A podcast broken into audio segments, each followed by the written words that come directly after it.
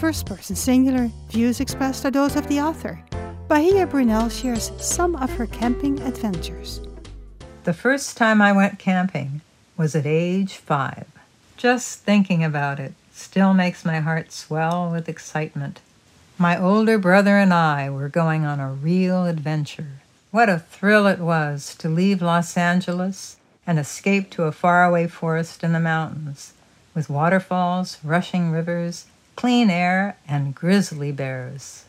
Heading north on Highway 99 in the brutal summer heat of 1955, hit by multiple flat tires and a boiling radiator, we wondered if our rusty old sedan could actually get us to our dream vacation.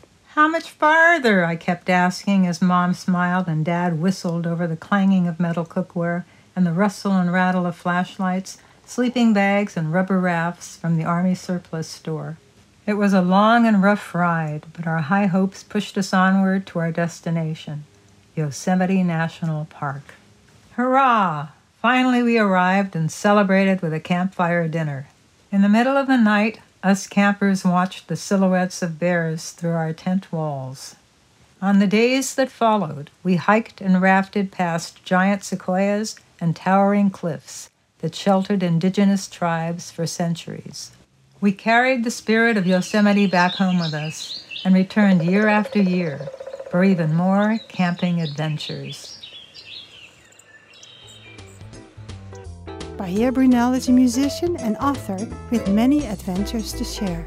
If you would like to share your opinion or stories, send 240 words to first person singular at ksqd.org.